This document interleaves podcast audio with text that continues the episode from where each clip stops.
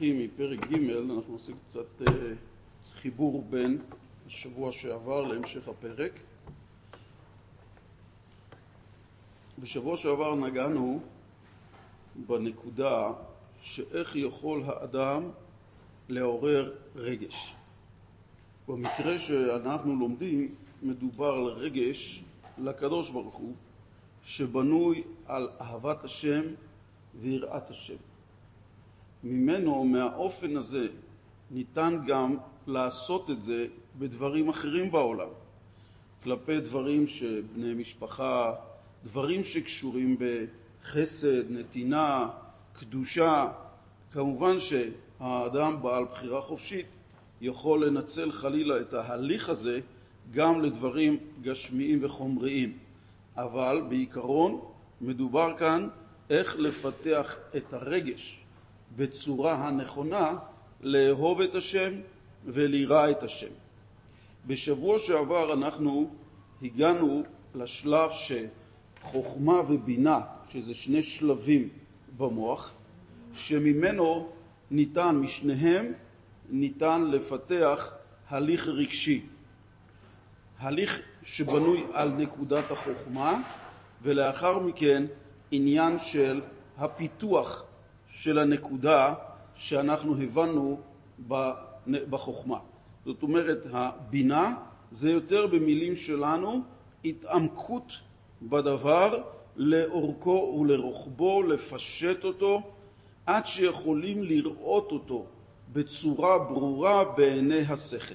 השכל יכול לצייר את הפרטי פרטים של הדבר עד שהוא רואה את זה בעיני שכלו.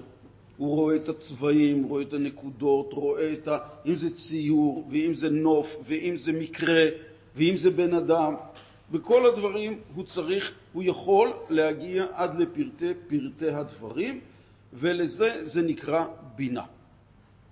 השלב השלישי זה הדעת, שהבעל התניא מתמקד בו לאחר מכן, עוד מעט, למרות שזה חלק מהחוכמה, בינה ודעת, שזה גם החלק השכלי, בכל אופן בעל התניא מתייחס לזה לאחר מכן.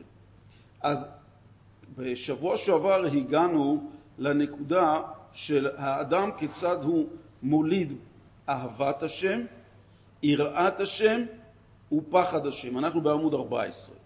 ופחד השם. שלושת הדברים האלה שאנחנו כעובדי השם צריכים שיהיה לנו. אהבת השם, יראתו ופחדו. אז אמרנו, אהבה אנחנו מבינים מהי. יראה, תכף נראה מה יראה ופחד עושים, אבל לא מדובר על יראה של, ופחד מבחינה הזאת של לפחד ממשהו מבהיל, לפחד ממשהו שאנחנו רועדים ממנו, זה לא פחד של מס הכנסה, זה פחד אחר לגמרי. אבל כאן מדובר על אהבת השם, ואמרנו בשבוע שעבר שיראת השם היא עדיין בשכל. זה עדיין יראה של שכל, ופחדו, לפחד מהשם, זה עניין של רגש בלב, שמרגישים את זה בלב. ההליך הוא של חוכמה שמובילה לאחר מכן ליראה, שמובילה לאחר מכן לרגש הלב. ונגענו בנקודה איך הדברים האלה יכולים לבוא לידי ביצוע שמעוררים את היראה ואת הפחד מהשם. נגענו בנקודות שהבעל התניא מציע ואומר שכשבן אדם מתבונן בגדולת השם ממלא כל העלמין וסובב כל עלמין, היא המולידה נופחו לקמא כלא חשיב, נולדה ונתעוררה מידת יראת הרוממות במוחו. זאת אומרת, ההתבוננות, בשבוע שעבר הרחבנו מהי התבוננות, זה להתבונן בדבר ולראות אותו ולחוש אותו ולהיות כאילו חלק ממנו או שהוא הופך להיות חלק ממני. לדוגמה פשוטה, רק כדי שוב לקשר את הדברים משבוע שעבר, אדם יכול לדמיין שהוא עשיר, אבל מעבר למילים הוא רוצה להגיע כמו שאדם עשיר באמת מרגיש. לצורך זה הוא צריך לעורר בתוכו את הרגש שהוא יגיע להגיע למקום שהוא מרגיש שהוא עשיר מבחינה גשמית, כמו שאדם עשיר באמת מרגיש. האדם יכול להגיע למקומות האלה. זה נעשה על ידי התבוננות, ולא הסתכלות, ולא חשיבה, ולא דמיון. כי כל הדברים האלה מובילים את האדם למחשבת סרק, שאיננה בסופו של דבר מביאה אותו לשום מקום חוץ מאשר דמיון עובר. ולכן, האדם, יכול, מזה שהוא יודע מה זה אדם עשיר, שיש לו הרבה כסף, ואיך מרגיש עשיר, גם את זה הוא יודע. כי תמיד מפמפמים מי שיש לו את הרבה כסף, הוא מרגיש עשיר, אז יש לו תחושה של עשירות, אז הוא מרגיש ביטחון עצמי, כבוד, מאן דאמר, הוא יכול להיות האדם שאף אחד לא יחלוק עליו, בעל המאה או בעל הדעה, הוא מכיר את התחושה הזאת שהוא יכול לפתח במידה כזאת. אבל כדי לעשות את זה הוא צריך קודם כל להתבונן במושג. מהו עשיר? שיש לו הרבה כסף, איך נראה כמה כסף, איך, איפה הכסף נמצא, איזה כמות, איך הוא הצליח להשיג אותו, זה עדיין בחלק של המוח. עדיין הוא חי את הסוגיה, עדיין הוא שור שנגח את הפרה. הוא עדיין שם מבחינת הדמיון שבדבר, מבחינה שהוא החשיבה שלו בנושא. לאחר מכן הוא מתחיל להיכנס לפרטים שמובילים אותו לתחושה, ככה מרגיש השיר. זאת אומרת, הוא הגיע לרגש בצורה הנכונה. הוא יכול להגיד, ככה מרגיש השיר. ועכשיו, בזה שהוא פיתח את ההרגשה הזאת, הוא יכול גם לדבר ממקום של השיר. זאת אומרת, הוא יכול להגיע, להגיד, אל תדון את חברך עד שתגיע למקומו, הוא יכול לדון במקרה כזה את חברו, שאם יש לו מאה, לא מחויב שאתה תהיה בעל הדעה. אם יש לו מאה, הוא יכול גם לא להיות בעל הדעה. הוא יכול להיות ענב יותר, הוא יכול לא לדרוש את הכבוד המגיע לו, וזה אפשרי. למה? כי הוא אומר, אני מרגיש את ההרגשה שלך, אבל בכל אופן גם ניתן להתגבר עליה. ניתן לא לתת לדבר הזה שיהיה עושר השמור לבעליו לרעתו, אלא יש שימוש נכון, וזה אופן ההליך. עכשיו, זה עניין של התבוננות. מי אומר שזה לא דמיון? איך אני יודע בעצמי שאני לא בנקודה הזאת בדמיון? הרי אין לי את הכסף כדי באמת להיות עשיר. אני חושב שעשיתי פה איזה תהליך עם עצמי, שהגעתי לנקודה שאני עשיר. ואני כבר עכשיו מחליט איך אפשר להתגבר על זה ולא להתגבר על זה. אם אדם מגיע, התהליך עצמו שהוא עושה, אז הוא מביא אותו באופן הנכון, כפי שבעל התניא אומר שכפי שההליך צריך להיות כדי להגיע לרגש, אז זה לא דמיון. ההרגשה הזאת יכולה להישאר אצלו עד שהוא יעשה הליך מתקן, לא של דמיון, אלא שהוא ירד חזרה למציאות ויגיד, תשמע, הייתי שם וחזרתי למקור. אבל זה לא דמיון, כי דמיון זה נגיעה בלי יגיעה. אם אני אומר לך עכשיו, תרגיש רוח, רוח ים, אתה ישר הופ, מתאר את זה, זה דמיון. להרגיש את הדבר, אני צריך להיות על החוף, ולראות חוף, ולראות ים, ולהרגיש שאני שם, ועד כדי כך שצריך אפילו לנענע אותך, להתעורר, לחזור לכאן. זה עבודה. תכף אנחנו נראה מה זה יגיעה של יגיעת הנפש בנושא הזה. אבל הדבר הזה הוא כדי להגיע למקום הנכון באהבת השם. יראתו ופחדו. עכשיו, לאחר שבן אדם מגיע ליראה מצד ממלא כל עלמין וסובב כל עלמין, הערכנו בשבוע שעבר מה זה ממלא כל עלמין. שהקדוש ברוך הוא נמצא בכל דבר כדי שהדבר ימשיך להתהוות בכל רגע ורגע. מתי הדבר התהווה? כשהקדוש ברוך הוא בששת ימי בראשית אמר ויהי אור. ברגע שהוא אמר ויהי אור, על זה נאמר לעולם השם דברך ניצב בשמיים. הדבר להיות באור כדי שהוא יישאר אור. על דרך זה בכל דבר הטבעי, בכל דבר בבריאה. גם העלה הקטן שנמצא אי שם באוסטרליה, באיזה מקום שעץ שהתייבש ונפל, לא מעניין אף אחד, לא מכיר אף אחד. גם דבר כזה הוא בעצם יש פה באמצע. אמרנו לראות את פניך.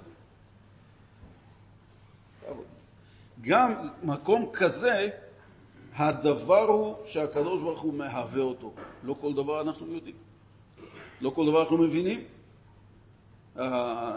הדבר הזה שבעצם אנחנו מכירים את המהות שהקדוש ברוך הוא מהווה כל דבר, זה הולך על כל דבר בבריאה, ושבוע שעבר דיברנו שלא רק העניין שאדם מסתכל על הבריאה הגשמית, מה עם בריאת המחשבה שלנו? מה עם צורת החשיבה שבחשיבה העליונה שלנו? זה גוף הקדוש ברוך הוא, זה לא שהוא מייצר לנו את המחשבה, זה גוף הקדוש ברוך הוא, המחשבה עצמה. הגוף המחשבה זה בורא. כי אם לא, אז איך נוצרה מחשבה רוחנית שזה לא הוא? לא ייתכן. הרי זה לא ייתכן, אז חושבים ש... הרי מחשבה זה גם מציאות שלנו. ישנה מציאות. המחשבות מגיעות, מחשבה ראשונה נופלת מהבורא. אנחנו מחליטים על מה לחשוב, גם אם אני אומר, אני עכשיו אחליט מה לחשוב, זה גם מחשבה של הבורא. עכשיו, יש מצב... אה, אה, נכון. זה אחד יחשוב על דבר מסוים עכשיו. נכון, זה בדיוק העניין. אתה מציע מחשבה, הקדוש ברוך הוא מוריד מחשבה, הבחירה החופשית שלך אם לחשוב עליה או לא. אוקיי? עכשיו, גם זה שאתה יכול להגיד, אני אבחר לא, גם המחשבה הזאת היא מחשבת בורא. כן, יש לך בחירה. אם לחשוב בזה, או להתעמק בזה או לא להתעמק בזה, זה מה שאתה בוחר. נניח נפלה מחשבה שלילית, או למה שלילית? תלך חיובית. נפלה מחשבה שהיהודי הזה צריך סיוע, צריך איזו עזרה. עכשיו, תשמע, אני, אני עכשיו יכול לקחת את המחשבה שנפלה לי מהשם. אני יכול להגיד, שמע, עכשיו, מה אני אלך אליו, אני עכשיו עסוק, אני לא זה. לא, או אני בוחר דווקא כן לפעול בדבר, כן לעשות את זה. זה אתגר שהקדוש ברוך הוא משאיר לך. אבל אדם בינו לבין עצמו יכול להגיד, אף אחד לא ראה את המחשבה הזאת, הוא אומר, אני יכול להתעלם, אני יכול זה, אף אחד גם לא ידע שחשבתי עליה. אבל מה? הקדוש ברוך הוא הרי בוחן כליות ולב. מה לעשות שזה איתו, הוא אומר, אני מכניס את המחשבה, בוא נראה מה תעשה איתה. אבל גם זה, זה בורא. לא מציאות, ישנה מציאות שהקדוש ברוך הוא ברא את זה. אז יש, את, חושבים שיש את הדבר הזה, ויש את הקדוש ברוך הוא שיצר אותו. אז זה שתי רשויות נפרדות. בעל שם טוב אומר שזה לא עניין כך. העניין הוא שכל דבר בעולם זה גוף הבורא. זה התבטאות של הבורא בצורה מצומצמת עד שנעשה פלסטיק ונעשה זה ונעשה, ונעשה אוזניות.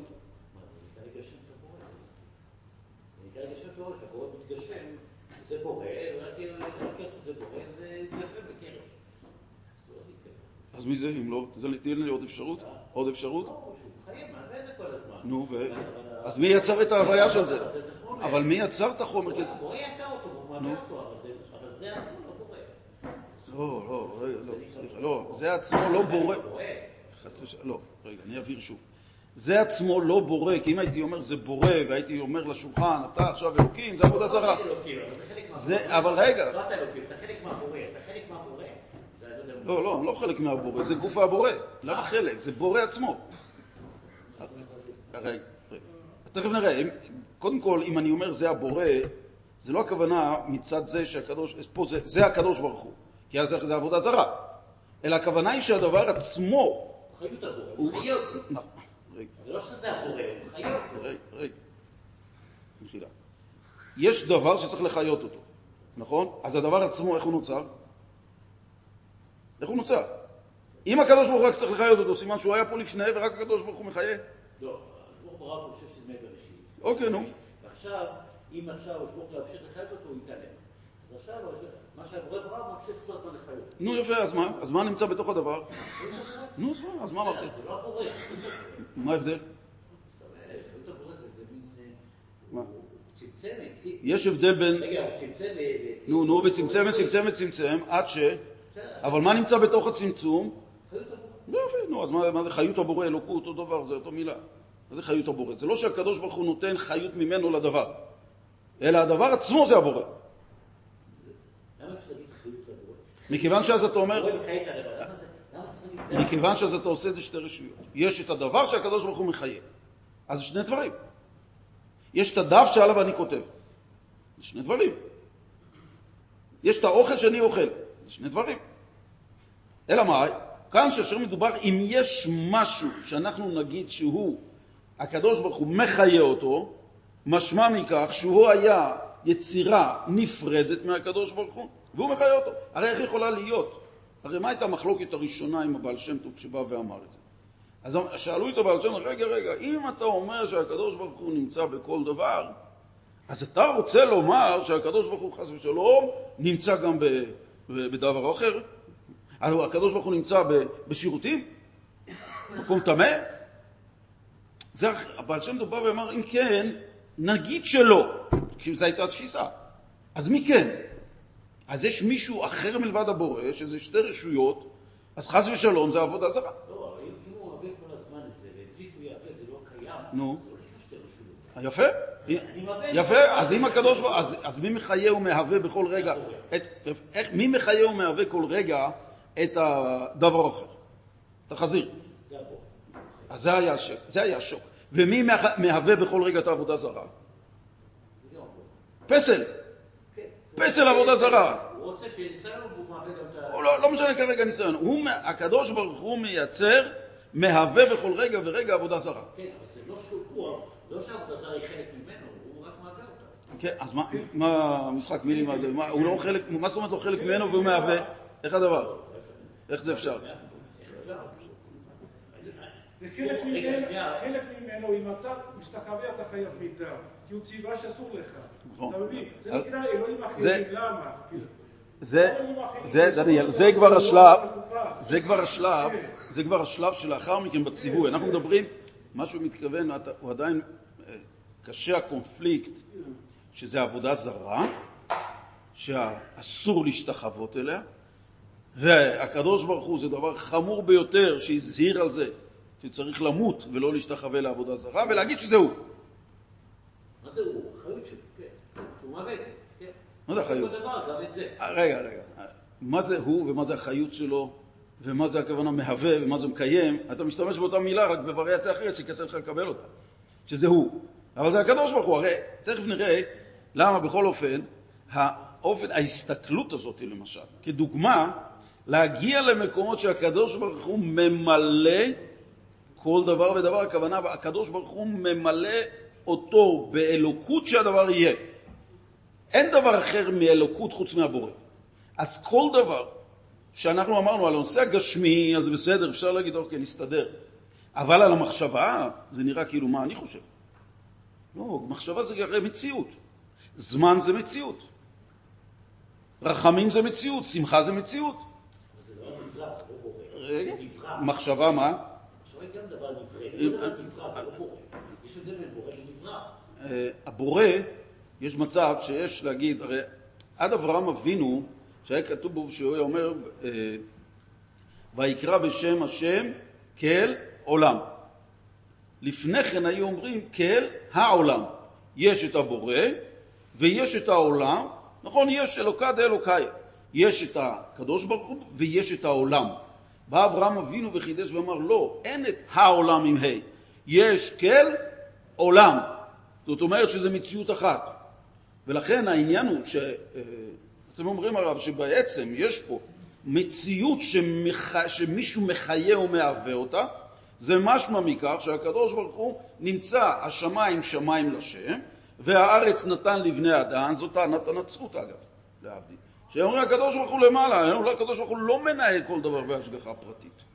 זה לא, אין לו השגחה, יש לו השגחה עליונה מרחוק, שהוא נתן לבני אדם לנהל את העולם, אבל כאן לא מדובר עם ככה שזה הוויה שהקדוש ברוך הוא מהווה. איפה הממלא כל העלמין?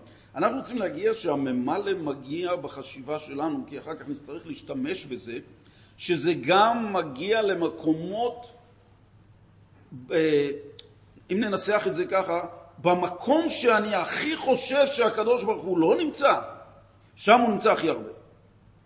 זאת אומרת, במקום שאני חושב שהקדוש ברוך הוא לא מהווה את הדבר, שם הוא נמצא הכי הרבה. כי למה?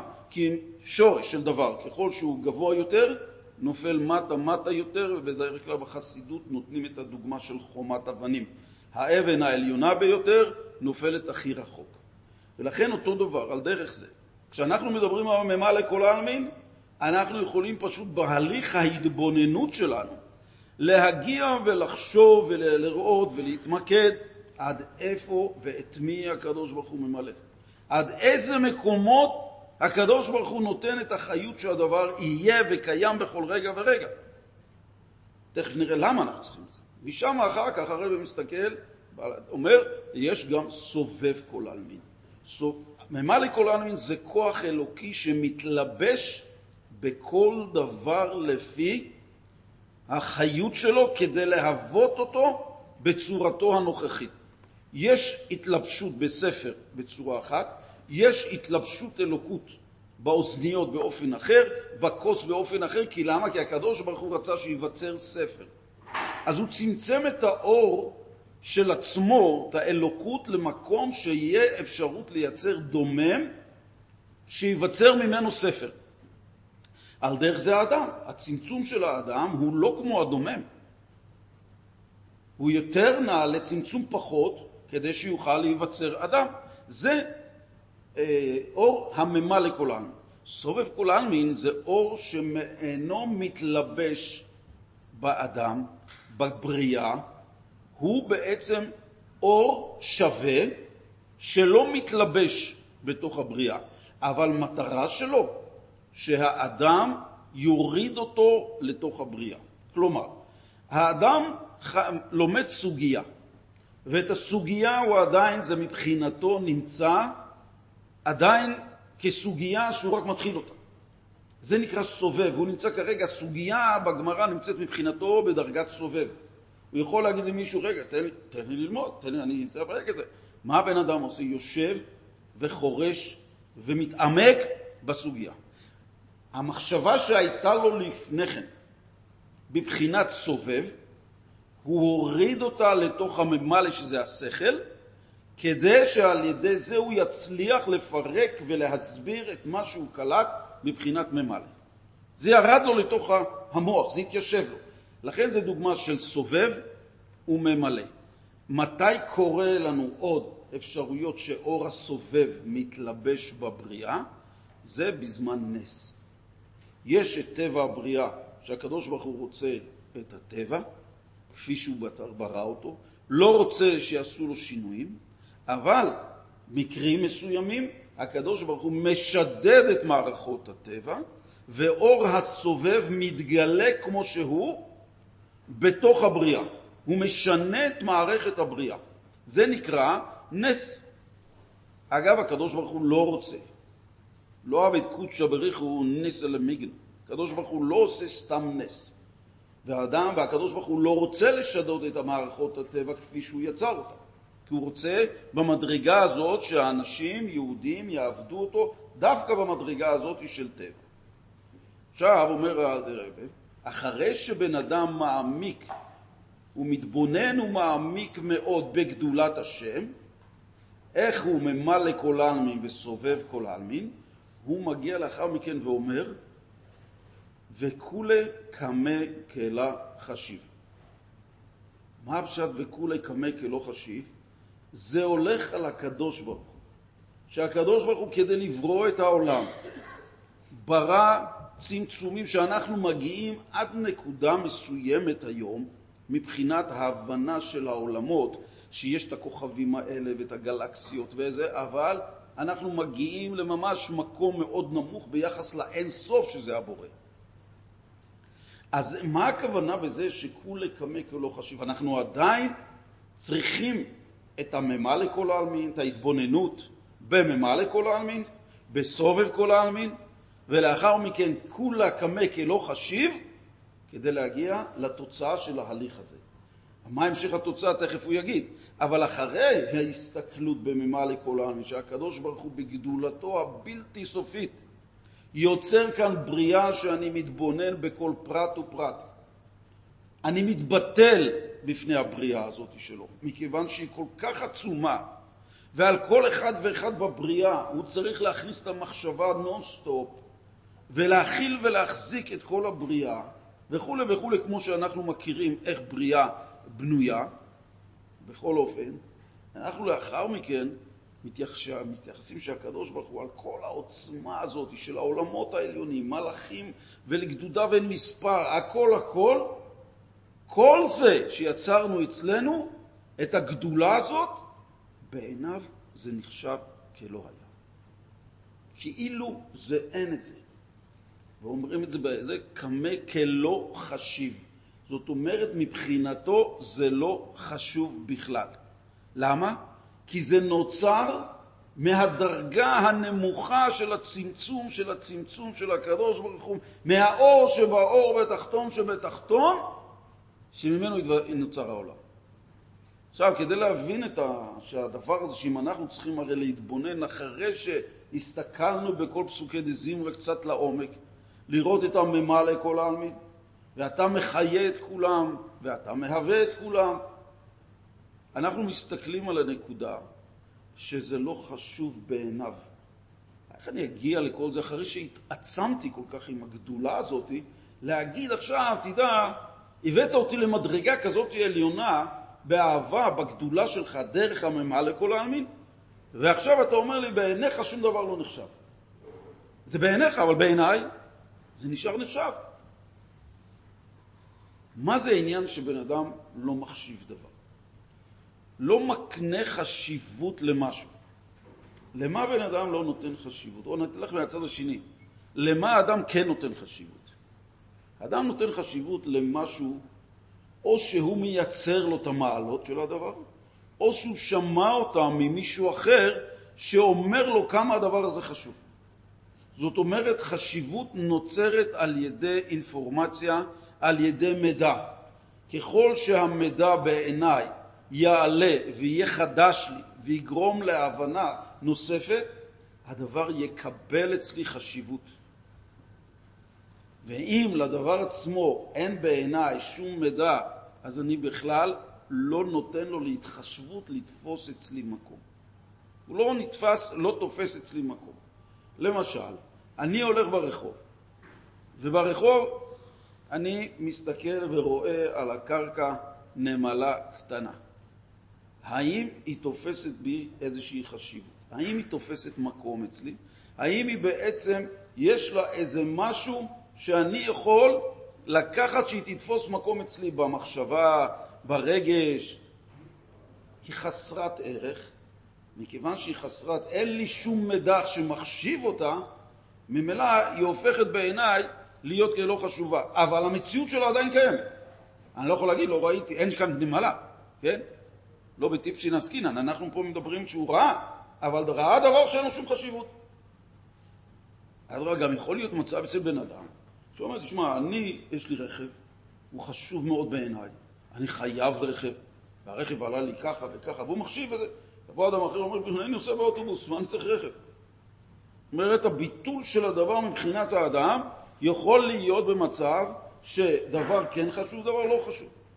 אז הוא אומר, עכשיו יוצא מצב שאנחנו חוזרים לעניין שאחרי שההתבוננות שלנו בגדולת הבורא, אנחנו אחרי שמפתחים את העוצמה של הקדוש ברוך הוא שהוא יצר, אחרי כל זה אנחנו אומרים בעיניו שום דבר לא נחשב כאן. בעיניי זה נשאר. בעיניי זה תופס מקום.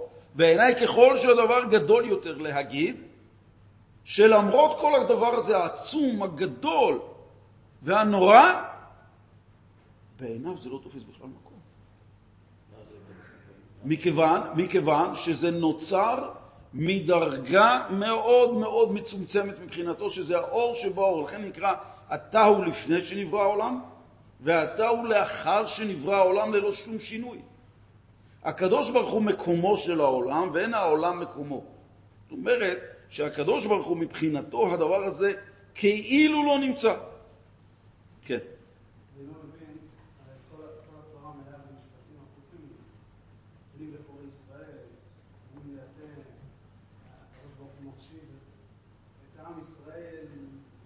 לא. כן. אז איך יכול להיות שהוא לא מחשיב שאמרנו? אני, כן, הבנתי את השאלה. אנחנו מדברים כאן על הבריאה, לא על עם ישראל. על היהודי, הרי אנחנו בנים לקדוש ברוך הוא. איך הקדוש ברוך הוא? הרי כל מה שברא הקדוש ברוך הוא... בשבילי זה נחשב כל זה, אבל בשבילו זה לא נחשב. העולם, הבריאה, גדולתה, שאני מתבונן, אני רוצה להתבונן בגדולתו כחלק לפי הבנת השכל שלי. אני יכול לתפוס את הקדוש ברוך הוא בדברים שאני מבין בהם, שאני מכיר דרך העולם. אני עדיין לא מבין בעולמות עליוניים, רוחניים, אני תופס את גדולתו דרך הבריאה שלו. אני יכול להבין מה זה עץ יפה, אני יכול להבין מה זה שולחן, אני יכול להבין אה, שמיים.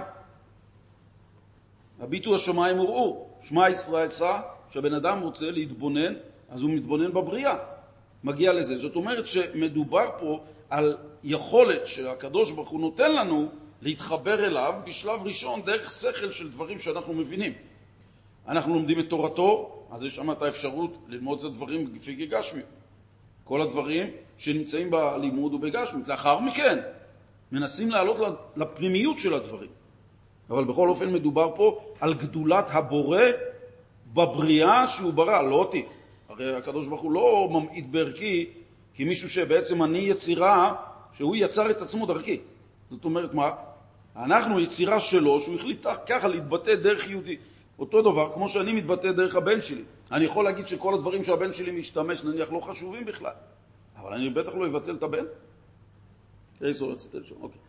אז אם כן יוצא מכאן שכדי שתתעורר לאחר מכן הכל קמה כלא חשיב. זאת אומרת, כלפי הקדוש ברוך הוא, כל העוצמה הזאת היא לא תופסת מקום. היא איננה משהו שמבחינתו ממעיט. על דרך משל, שהשמש, כשהיא מאירה על הארץ, הקרן אור שהיא יוצאת ממנה לא מפחיתה מהמקור. וגם אם הקרן לא תאיר על הארץ, נניח שיש עננים והקרן לא יכולה לחדור דרך העננים, זה לא אומר שלקרן, למקור של השמש יש יותר אור. זה נשאר אותו דבר. לכן הדרך זה הקדוש ברוך הוא, גם כשהוא מאיר, גם כשלא, מבחינתו הבריאה, זה הדבר שכאילו קמה כלא חשיב. כמו קרן אור למ... ל... ל... ביחס למקור שלה, שזה השמש, שהיא איננה תופסת מקום. הקרן לא תופסת, לא מתמעטת מהשמש כהוא זה. מה קורה לאחר מכן שבן אדם עבר את החוכמה והגיע, שהתבוננות בגדולת השם, ולאחר מכן, שהוא מתבונן באופן של כולה קמה כלא חשיב, אז מגיע שלב שנולדה ונתעוררה מידת יראת הרוממות במוחו ומחשבתו, לירה ולהתבושש מגדולתו יתברך. יוצר שלאחר מכן, אחרי כולי קמי כלא חשיב, סובב, ממלא, כולי כמחשיב, אז מתעורר אצל האדם הרגש של איזה רגש? לא פחד. מתעורר יראת הרוממות. ישנם דרגות של יראת החטא, ישנה יראת העונש, ישנה יראת הרוממות. יראת העונש זה שיהיה לו, שהוא יעשה דבר אז הוא יקבל עונש. לאחר מכן יש יראת החטא שהוא פוחד שבעצם זה גורם לו ריחוק מהקדוש ברוך הוא. יראת הרוממות זה יראה שאני מצד גדולתו של הבורא, אני מתכמת, אני מתבטל, אני מאבד מהמציאות שלי. כל אחד מאיתנו עמד מול אדם שהוא בבחינתו מאוד מאוד נחשב בעיניו. גדול הדור, צדיק, ראש ישיבה, אדמו"ר, לא יודע, מנכ"ל איפה שהוא עובד שפעם רואים אותו בשנה. האדם כשרואה את הדבר הזה, אין לו לאותו אדם קרניים, אין לו אור סביבו, אין לו משהו שאני יכול להרע ממנו. ממה אני אראה? אני אראה בעצם מהפנימיות שלו, ואני גם הרי לא צומח לי איזה משהו בגלל שאני מפחד ממנו. אלא מאי? בתוכי הרוממות, היראה אליו מתפתחת מכיוון שאני מתבטל, לא ממעיט בערכי, חלילה, לא משפיל את מהותי, אלא מאי? אני מכיר בגדולתו, שאליה אני מתבטל. זאת אומרת, המהות הפנימית שלי מאבדת מחשיבותה, מהאגו שלי ביחס לרוממות שלו. אז זה נוצר יראת הרוממות.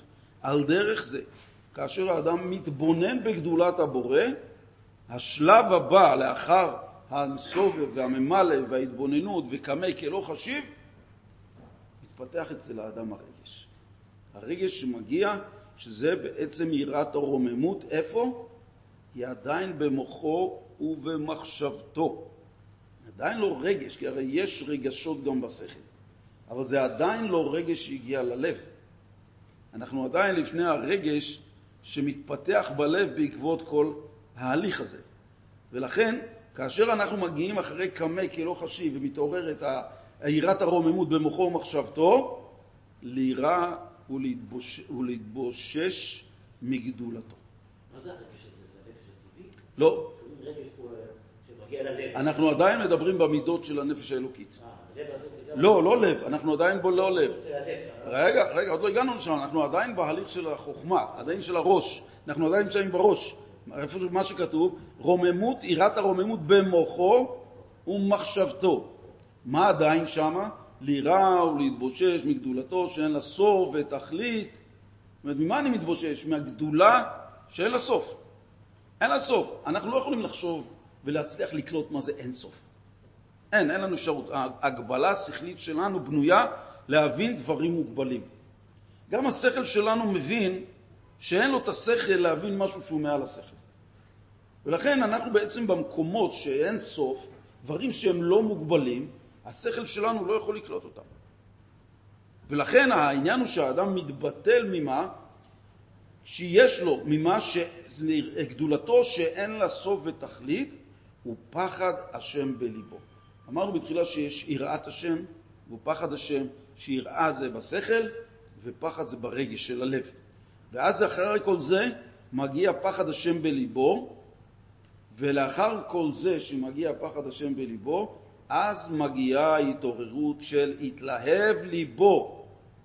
כן הרב, אנחנו יורדים ללב עכשיו, התלהב ליבו באהבה עזה כרשפי אש, בחשיקה וחפצה ותשוקה ונפש שוקיקה, לגדולת אין סוף ברוך הוא, והיא נקראת כלות הנפש, כדכתיב נחשפה וגם קלטה נפשי, וכתיב צמאה נפשי לאלוקים, וכתיב צמאה לך נפשי וגומר. זאת אומרת, ההליך כאן, אם נשים לב, אחרי המוחין, כפי שאמרנו, חוכמה, בינה, דעת, מוחין, הדרך זה הרב כאן מסביר איך אפשר להגיע לאהבת השם אמיתית, כלות הנפש.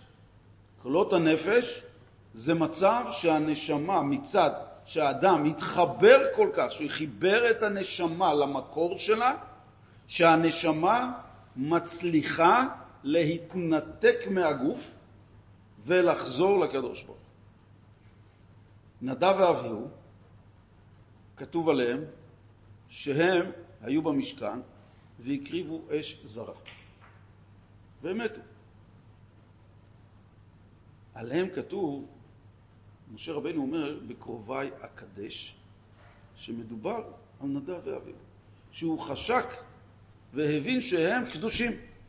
אבל כתוב, הקריבו אש זרה. נדב ואביהו והקריבם אש זרה וימותו לפני השם. איך משה רבנו אמר עליהם בקרוביי אקדש? הכוונה היא כך שנדב ואביהו עבדו את השם לפי הוראות משה רבנו. אבל הם נשארו פעם אחת באוהל מועד, והם עבדו את השם בדרגות גבוהות יותר. ההתבוננות שלהם הגיעה למדרגות שמבחינתם היא הייתה זרה. זאת אומרת, זה היה דבר שהמחשבה וההתבוננות שהם הגיעו, זה היה מבחינת הנפש זר להם, והנפש בגלל זה התנתקה מהגוף. היה כלות הנפש. אז למה הם מתו? הם עשו דבר שהוא כביכול כל יהודי רוצה להגיע לזה. אמר משה בקרוביי אקדש, הכוונה שהם עשו את הקרבה הזאת כדי להתקדש, אבל זה לא עבודת השם. למה? הקדוש ברוך הוא הוריד אותנו כאן לעולם כדי שנהיה מה? נשמה בגוף. נעבוד את השם עם נשמה בתוך הגוף. הוא לא רוצה אותנו מלאכים. הוא לא רוצה אותנו מתנתקים, מתבודדים ומתעלמים מהבריאה. הוא רצה שאת הבריאה הזאת אנחנו נכשיר ונקדש. אם אנחנו עוזבים את העולם ומוצאים את הדרך לעולם, יציאה מן העולם, אנחנו בעצם מועלים בשליחות שקיבלנו ממנו. לכן אדם אסור לו להרוג את עצמו. כאילו, אדם יכול להגיד, מה, אני זהו, נגמר, אני לא רוצה לחיות, גם בסדר, זכותי. חיים שלי, הוא לא.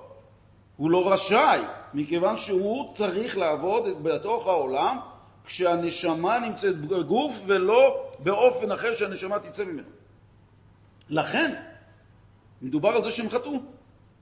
הם הגיעו למדרגה זרה, שלא הייתה צריכה להיות לנפש האדם, וזה נקרא שהנשמה יצאה מהגוף מצד הדרגה שהם גילו אלוקות שלה, שהנשמה התחברה חזרה למקור שלה, יצאה מהגוף. עכשיו, על זה נאמר, בדרגה הזאתי, שהאלתר רבי כאן, הבעל התניא, כותב פה, שאחרי שיהיה לו בליבו פחד השם, שהוא יגיע על ידי כל ההתבוננות וכו', יהיה לו מצב שהוא מגיע לאהבה עזה כרשפי אש. אחר כך נראה מאיפה המקור של האש, שמשם זה מתחיל, אבל כשהאש נוצרת אצלו באהבת השם כאש, אז יש לו דרגות שמגיעות לדרגות באהבת השם, שזה חשקה, חפצה, תשוקה, שוקקה, שמביאה אותו לכלות הנפש. כלות הנפש הכוונה שזה מגיע למצב של יציאה מהגוף, אבל כמובן שאנחנו מגיעים למצב של לא נגיע לשם, אנחנו נמצאים אדם למדרגות. פעם בעל התניא, שהיה באמצע לימוד, באמצע אמירת מאמר וחסידות, הוא, אה, תוך כדי אמירת החסידות, ביקש מהר שיביאו לו בייגל. בייגל, בייגל, בייגל, בייגל, בייגל, בייגל, בייגל. אפשר להבין למה הוא לא מאמין, כי זה פתאום, אתם מדברים על עולמות עליונים, פתאום בייגל, מה זאת אומרת? אלא מה? אדמו"ר הזקן כן הרגיש שבאמירת החסידות שלו וההידבקות שלו בדרגות שהוא מדבר עליהן, הוא הרגיש שתכף הוא עומד להגיע לכלות הנפש, והרי חל איסור לעזוב את העולם ככה, אז הוא מיד ביקש דבר גשמי שינחית את הגוף חזרה, שיתחבר, הנשמה תתחבר חזרה לגוף. לכן הוא ביקש דבר גשמי שיהיה צורך שהגוף יפעל והנפש לא תצא מה... כדי להפעיל את הגוף צריך את הנפש. אז הוא מיד ביקש דבר של אוכל כדי שזה יקרה. אז אם כן, אנחנו רואים שמכירים למצב של כלות הנפש, כפי שכתוב, נחשפה וגם קלטה נפשי, צמאה לך נפשי, צמאה נפשי לאלוקים, צמאה לך נפשי, והצמאון הוא מיסוד האש שבנפש האלוקית. זאת אומרת, הדרגות האלה, יש הרי אש, רוח, מים, עפר, זה ארבע יסודות שקיימות. האש היא באופן שהיא מתבטאת כל הזמן כלפי מעלה. מדורה, להבה, נר, גפרור, רואים מיד שהלהבה כל הזמן שואפת למעלה. מדמים אותה, נר השם, נשמת אדם. שהלהבה היא כמו נשמת האדם. נשמת האדם רוצה להידבק במקור שלה. היא רוצה כל הזמן לצאת באהבה, וזה יכול לקרות רק ממה? שבן אדם מגיע, יהודי מגיע לדרגות הגבוהות בעבודת השם. ולכן המקור של האהבה הזאת היא מאחד מיסודות הבריאה, שזה דרגת האש. יש לנו אש, רוח, מים, עפר. כל הדרגות האלה הן דרגות שכל אחד מהם מביא את האדם לדרגה רוחנית שממנה הוא מתקדם. אפשר לראות על בן אדם, תראה, הוא עכשיו נמצא בהתלהבות כמו אש. רואים אדם שמח, רואים אדם שהוא כל כולו מרוגש, אז הוא נמצא כרגע בדרגה של אש, מהאש רוח מים עפר. זה הדרגה שבעצם הוא, זה הדרגה שבעצם הוא ממנה, האש הזאת של צמאון, שזה מגיע ממנה. כמו שכתבו הטבעיים, זה הטבעיים, זה אלה שמתייחסים לעולם הטבע, לספרים שכתבו מעל דברים הטבעיים, וגם, כן, הוא בעץ חיים, שכתב רבי חיים ויטל, הוא גם כתב בעץ חיים שסוד האש הוא בלב, הוא מקור המים והלכות מהמוח. מכאן אנחנו רואים שאדם כאשר הוא בהתלהבות, זה בא מהרגש. והמקור של הרגש הזה הרי זה אש. כפי שאמרנו מקודם, המקור של זה זה שם. באש, רוח, מים, הוא מסביר מאיפה המים, מה היסוד של המים. היסוד של המים, איפה זה בא לידי ביטוי באדם, שזה במוח. כמו שהבן אדם הזה יש לו מוח קר, והאדם הזה חושב בקרירות.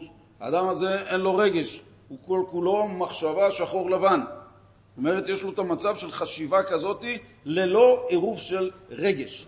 למה? כי המים, שזה הלחות, שיש את היסודות, באים לידי ביטוי במוח. וכך זה בעצם מתבטא, כמו שכתוב בעץ חיים שער נון, שהיא בחינת חוכמה שנקרא מים שבנפש האלוקית. ושאר המידות כולן הן ענפי היראה והאהבה ותולדותיהם, כמו שכתוב במקום אחר. זאת אומרת, מתוך כל זה יש הרי ענפים שנגזרים מתוך המקומות של אש ורוח, שזה בא לאחר מכן, אהבת השם, ממנה זה בא עוד יותר דברים אחרים, שממנה גם יכול להיות חלי. עכשיו אנחנו מדברים על אהבה שהיא לשם, אבל יכולה להיות גם אהבה לדברים של העולם הזה. אבל אנחנו כרגע, בהיות שאנחנו מונחים בצד האלוקי, אנחנו מדברים כרגע על החלק של אהבה, איך היא מתפתחת נכון, כי אהבת השם במוח וברגש. בקטע הראשון, בחלק הראשון של הפרק, דיבר בעל התניא על החלק של חוכמה ובינה, והוא אמר שאחר כך דעת זה עניין של הסבר נוסף. וכאן הוא מתחיל להסביר והדעת. אנחנו נמצאים בעמוד 14.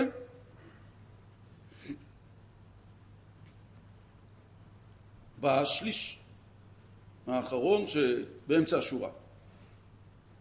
אחרי שהוא הסביר מה זה חוכמה בינה, שנמצאים במוחין, גם הדעת נמצאת שם. ואז הוא מסביר, והדעת הוא מלשון, והאדם ידע את חווה. והוא לשון התקשרות והתחברות, שמקשר דעתו בקשר אמיץ וחזק מאוד, ויתקם מחשבתו בחוזק, בגדולת אינסוף ברוך הוא, ואינו מסיח דעתו. כאן הרב בא ומסביר, אחרי שעברנו את החוכמה ובינה, מתחיל החלק של הדעת. אנחנו עדיין לפני הרגש, שלב אחד לפני הרגשות. הדעת הוא מפעיל את הרגשות שבלב. מהו דעת? אחרי שראינו את ההפשטה של תכונת הבינה, לקחת נושא מסוים ולהרחיב אותו עדיין במוח כדי לקבל את הציור, אדם קורא ספר עם מלא פרטים, שאיך הוא טס ואיך הוא ירד והוא נחת והתיישב ואכל והסתובב ונהג ברכב וכו' וכו', סיפור. אדם מתאר את כל המהלך, ככה הוא הרי, המשורר, סליחה, הסופר, רצה להוביל אותו למקום מסוים בחשיבה, והוא נותן לו לתאר את הדברים מהכתוב. ואז הוא כותב לו, נסעת, זאת אומרת, הבן אדם טס במטוס, אני מתאר מה זה בן אדם, מה זה מטוס, יושב בכיסא, הולך, יורד, כל הדברים האלה אני קורא ומבין אותם. אבל כדי להתרגש עוד יותר מהדבר, שהספר יהיה מאוד מעניין יותר, הסופר מוריד את זה לפרטים שגורם לבן אדם, כמו שאנחנו קוראים לזה, להתחבר לזה. כלומר, הוא מביא את האדם לפרטי שחשיבה שבגלל שהוא מצייר לו את הדבר בציורים כאלה לפרטי פרטים, הוא גורם לדעת, שבדרגת הדעת אצל האדם, להתחבר לאירוע, להיות במקום של האירוע. זה מה שנקרא והאדם ידע את חווה, שהייתה כאן התחברות והתקשרות להיות דבר אחד. להיות דבר אחד. נתנו פעם את הדוגמה, משתמשים בדוגמאות שאנחנו מכירים מהעולם שלנו, כדי שהשכל בכל אופן יבין את הסיומת שממנה צריכים לקחת לאחר מכן לעבודת השם. איך נקרא שחקן אה, קולנוע שהוא טוב? כולם סיימו את הבית ספר של לימוד, ואחד הולך וכולם הולכים לאולפנים, ואחד משחק ומקבל עוד ועוד ועוד תפקידים. אומרים שזה שחקן גדול. מה כאן העניין? למה הוא ואחרים לא? מכיוון שהגדולה שלו מתבטאת אחרי שהוא קורא את הטקסט. ומבין את הדמות, הוא מצליח להיות הדמות עצמה. זאת אומרת, הוא מתלבש בדמות המתוארת לו בטקסט, הוא נהפך להיות הדמות, ומככל שהוא נהפך להיות הדמות, הוא מבטא אותה יותר נכון, ולכן הביטוי הזה של זה נותן לו את הדרגת המשחק הטובה ביותר. והיכולת של שחקן כזה היא על ידי שהוא מתבונן ולומד את הדברים שרשומים לו שככה הבן אדם בדמות. הוא עצבני, הוא קמצן, לא משנה איך, איזה דמות, אבל הוא מצליח לחדור לדמות הזאת ולהיות הדמות. כשהוא מאמן את עצמו הרבה פעמים, הוא מגיע למדרגות כאלה, זה נקרא שהוא עוסק בדעת. הוא נהיה הדבר, והדבר נהיה חלק ממנו. הוא צריך להתלבש בדמות, וחייב גם לצאת מהדמות, עד כדי כך. הוא נהיה הדבר, והוא יוצא מהדבר. על דרך זה שאנחנו מדברים על גדולת השם, אנחנו מתארים אותו בדברים כמו שכתובים, בפסוקי דזמרה, ביוצר אור ובורא חושך, מלך מהולל בתשבחות, כל המילים האלה הם מילים שהם במרכאות כפולות טקסטים, שכשאנחנו קוראים אותם, אנחנו אמורים להיות הם. מלך מהולל בתשבחות, אני רוצה להיות איך מרגיש מלך מהולל בתשבחות, איך אני מהלל מלך בתשבחות, איך אני מרגיש, מה מרגיש מלך שהוא מהולל בתשבחות. העבודה הזאת של הדת היא העבודה הקשה. היא העבודה מכיוון שדת זה להצליח להרגיש את מה שהבנתי בשכל. ולהצליח להוריד את זה לרגש, זה העבודה הקשה שיש בדת. לכן כתוב על זה שאדם אינו מודע למעשיו, לכן יש כזה דבר שהבן אדם אומר, אני צריך לחשוב על זה ביישוב הדעת. למה? הוא צריך את הפרטים, לרדת ולהתחבר, ואז לתת את הפסק ההלכה, לתת את דעתו. הוא חייב להיות בדברים עצמם, לחוות אותם. ואז מתוך החוויה של הדבר הוא יודע להוציא מתוכו את מה שצריך לעשות. היום בבתי משפט אומרים שבן אדם, למשל, שעשה דבר ונותנים לו איזשהו אבחון, אומרים, הוא לא מודע למעשיו. השופט או השופט שאומרים את זה לא מכירים את ההגדרה האמיתית מה זה נקרא מודע למעשיו, כי גם השופט לא מודע למעשיו. מודע למעשיו זה מבחינת ידיעה שהוא יודע מה בדיוק המעשה שהוא עושה. אני מניח תפילין, אם למדתי והתבוננתי במצווה, כשאני עושה אותה אז אני מודע למעשיי. כשאני לומד תורה ואני מבין מהי התורה, שהקדוש ברוך הוא נתן אותה, ומי זה נותן התורה, ומהי בדיוק התורה, ומה עושה התורה כשאני לומד אותה, ומה הקשר שלי אליו דרך התורה, אני מודע למעשה הלימוד. למעשה, מודע למעשיו, כי אני בסופו של דבר המעשה הוא העיקר. אבל כשאני מגיע למעשה, אני מגיע אליו עם ידיעה ומודעות הבנתית ורגשית כדי לבצע את הדבר. אז כן, מה שהוא מסביר לנו אל תראה וכאן, שמדובר על העניין של איך אבל אני מגיע, הדרגה של דעת שאנחנו צריכים להגיע, אבל איך, מה בדיוק הביצוע של הדעת. הוא אומר שההתקשרות והתחברות שבקשר דעתו בקשר אמיץ וחזק מאוד, ויתקע מחשבתו בחוזק בגדולת אין סוף ברוך הוא, ואינו מסיח דעתו. כאן נותן לנו על האדמו"ר הזקן ועל התניא איך לבצע את הליך הדעת. דעת מצריך ריכוז. יתקע מחשבתו. אנחנו רגילים שהמחשבה שלנו מתרוצצת כל הזמן, לאיפה שהיא רוצה. אין לנו איזשהו מחסום ואין לנו דבר שאנחנו אומרים, אני אחשוב על מה שאני רוצה. זה דבר שכדי לעשות את זה אני צריך להצליח לעצור את המחשבות שכרגע רצות לי, ולהכניס לתוך המוחין, לשכל שלי, את המחשבה שאני רוצה לחשוב עליה. אני עכשיו נמצא באיזה מקום, חושב על איזה משהו ואני מחליט, לא, אני רוצה עכשיו לחשוב על זה. זה מראה, אגב, שאני יכול לחשוב על מה שאני רוצה. כי הדימוי הוא של מחשבה, איך אפשר? המחשבה חושבת, מה אני יכול לעשות? זה מחשבה, זה, זה מה שרץ לי בראש, אני לא דבר של זה. אני גם לא יכול לשלוט על המחשבה, חושב האדם. זה לא נכון, אדם יכול לחשוב על המחשבה, ויכול לחשוב מה שהוא רוצה לחשוב גם במחשבה. ואלה דרגות של חשיבה, שמה? כשהוא חושב על גדולת הבורא, מחוסר ההרגל בהתבוננות הזאת, המחשבות ממשיכו, כוח המחשבה ממשיך לחשוב מה שהוא רוצה. זה כמו, נדמה את זה למין אה, אבן משחזת. שמסתובבת במהירות, מהירות, מהירות. זה המחשבה. ואני אבל רוצה להכניס מחשבה שאני רוצה לחשוב. אני מנסה כמו לשים את האצבע על האבן משחזת הזאת, והיא מעיפה לי את האצבע. ושוב אני מנסה, והיא מעיפה לי את האצבע. אבל לאט-לאט אני מצליח להאט בזה, בנגיעה, אני מצליח להאט את הסיבובים של האבן המשחזת. לאט-לאט אני לוחץ יותר ויותר חזק, עד כדי כך שאני מצליח לעצור את סיבובי האבן ולגרום לה להסתובב לכיוון השני.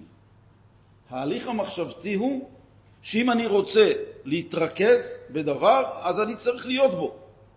כלומר, אני עכשיו חושב על איזה דבר תורה, על איזה סוגיה, אני חייב להיות מרוכז בלי שמשהו אחר יפריע לי, כי אי אפשר, המחשבה והשכל לא יכולים להחזיק שתי מחשבות באותו זמן. הקדוש ברוך הוא אפשר לשכל מחשבה אחת. אי אפשר לחשוב שתי מחשבות ביחד, שלוש, ארבע, חמש, לא משנה, רק אחת.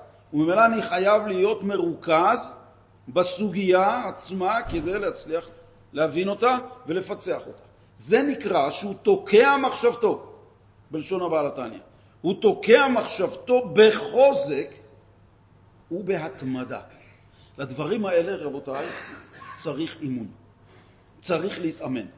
זה לא דבר שאני עכשיו מחליט, זהו. אני עשיתי את זה 40 שנה, כך עכשיו מהרגע אני... זה לא. זה מאוד מאוד הליך שצריך תיקון. יש כאן הליך תיקון למה שהיה לי כל החיים, לחשוב בצורה שמה שהמוח רוצה הוא חושב. מדי פעם אז אני חושב מה שאני צריך להתרכז.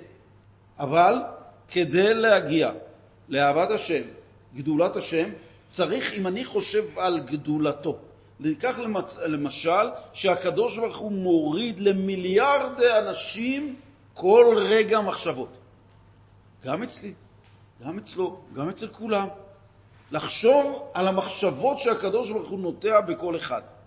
עכשיו, כדי להצליח שהדבר הזה יפיק לי לאחר מכן רגש, האדם צריך להצליח להתרכז במומנטום הזה שקורה, שהקדוש ברוך הוא מוריד לבני האדם מחשבות, ובן אדם חושב, ואתה רואה את האדם הזה מחושב על הדבר ומדסקס בו ומכאן ולשם, והולך ועושה, ולהכפיל את זה, ועוד אנשים ועוד אנשים, ומלא ישיבות, ומלא ראשי ישיבות, מלא בחורים ואברכים ולומדים, כולם עם אותו מחשבה שהקדוש ברוך הוא מפיל להם בכל רגע. והדבר הזה הוא פיתוח עצמי שבן אדם מפתח, ובן אדם ממקד ותופס את המחשבה על הציור הזה. וכמה שיותר הוא יתאמן להיות בו, גם אם הפעם הראשונה זה שלוש שניות, וגם לאחר מכן ארבע, חמש שניות. אבל המאמץ הזה זה התחלה של קירוב האצבע לאבן המשחזת, לנסות ולתת למוח לחשוב ולהתעמק, כי ברגע שאני נותן לו מה לחשוב ואני עצמי חושב, ממילא המחשבות מתעמקות. זה יורד עומק לפנים מעומק. זה גם ההסבר של לסיום, שכתוב שאנחנו אומרים הרי בעשרת ימי תשובה ממעמקים קראתיך השם. בראש השונה, למה כתוב לשון מעמקים לשון רבים ולא מעומק? מעומק קראתיך השם. ממעמקים, מסביר בעל התניא בספר ליקוטי תורה, שממעמקים הכוונה היא שהאדם עושה עומק, העומק הבא בא ממנו. זאת אומרת, אני טחנתי איזשהו רעיון, ופתאום התחדש לי עוד דבר. מאיפה בא החידוש? החידוש בא מההתעמקות שהתעמקתי בראשון. זה נקרא מעמקים לשון רבים. ולכן כאשר האדם מתבונן בגדולת השם, תוקע מחשבתו, תוקע הכוונה שהוא מתחיל לבחון את הדבר, הוא רואה את הפרטים, הוא ירגיש מיד לאחר מכן נביעת המוחין, זה מה שקוראים אה, בלשון שהמוח מתחיל לנבוע, לנבוע כמו מעיין, מתחיל להוריד לו מחשבות עמוקות יותר שמאירות בתוכו, שהוא לא מבין מאיפה הם באו. אבל מבחינתו זה חידוש, שזה בא, אבל זה בא ממה? שלא יחשוב שחלילה, בוא, איזה גאון אני, תחדש לי חידוש שלי. חידשתי בעצמי. לא, חלילה. החידוש בא בעקבות המחשבה שהוא התעמק בה, שהביאה לו באופן אוטומטי, כמו מצווה גוררת מצווה, היא גררה לו את המחשבה הבאה עמוקה יותר. ולכן זה עניין של דעת. נסיים כאן. ויתקע מחשבתו בחוזק ובהתמדה, לא יוליד, אם הוא לא יעשה את זה, אם הוא לא יקשר דעתו ככה, לא יוליד בנפשו יראה ואהבה אמיתית, מה יהיה לו? כי אם דמיונות שווא. ועל כן הדעת הוא קיום המידות וחיותן, והוא כולל חסד וגבורה, פירוש אהבה וענפיה ויראה וענפיה. כתוב שהדעת הוא המפתח למידות. הוא בעצם, הדעת גורם למידות להרגיש את הדבר שהתחברתי אליו. ברגע שההתחברות היא נכונה על ידי הדעת, אהבת השם בצורה נכונה, גדולתו, יראתו, כמו שהוא הסביר לפני כן, וזה מגיע להתבוננות של הדעת, הרגשות מתחילות לעבוד באופן הזה שהן מתרגשות מהדבר שווה דעת. אם זה גדולת השם, אז הן מתרגשות, אני מתחיל רגש, לפתח רגש אל הקדוש ברוך הוא שמתעורר על ידי אהבת השם. יש יראתו ופחדו הרגשות הנוספים שנלמד בהמשך, אבל זה בעיקרון הדבר של חוכמה, בינה ודעת, שזה הליך שמקיים את הרגשות. לא התלהבות, לא עניין של רגע, לא יש איזה חיזוק, תן לי איזה חיזוק לרגע, תן לי איזה חידוש שיחזק אותי, וואי, מה זה, התחזקתי מרגע אחד. זה לא התחזקות, זה אמירה יפה, זה בן אדם יכול לחזור על זה, וזה נחשב תלמוד תורה כמובן, וזה נחשב לימוד חלילה, שלא יהיה אי הבנות. אבל אם אני רוצה להפנים את דבר השם, אם אני רוצה להפוך אותו חלק ממני, אני חייב לעבור את התהליך הנכון. אם אתם תראו את זה בבתי כנסת של חב"ד, אלה שמתפללים ואלה שמכינים את עצמם לתפילה, ואלה שבשבתות עוד יותר מעריכים, בדיוק בזה הם עוסקים. בנושא שלמדו, מאמר או מה שזה לא יהיה, דבר שהוא דבר תורה שמצריך את עבודת השם להגיע בשביל להתפלל איתו, ההכנות לזה זה ההתבוננות, ההורדה לבינה ודעת, וזו העבודה האישית שאנחנו יכולים לראות אצל אנשים שמתפללים. לכן אצל חסידים ראשונים היו מתפללים בשבתות תשע שעות, שמונה שעות, והיו יושבים בהתבוננות והתבוננות ומגיעים לאיזה זה, וכל, ה... וכל התפילה אחר כך היא נעשית ברגש, בניגון, בהתגעגעות, בניסיון להתחברות, לעלות מעלה, לא להיות פה מבחינה הזאת שזה דבר של התחברות אלוקית שבאה על ידי התפילה. עד כאן להיום.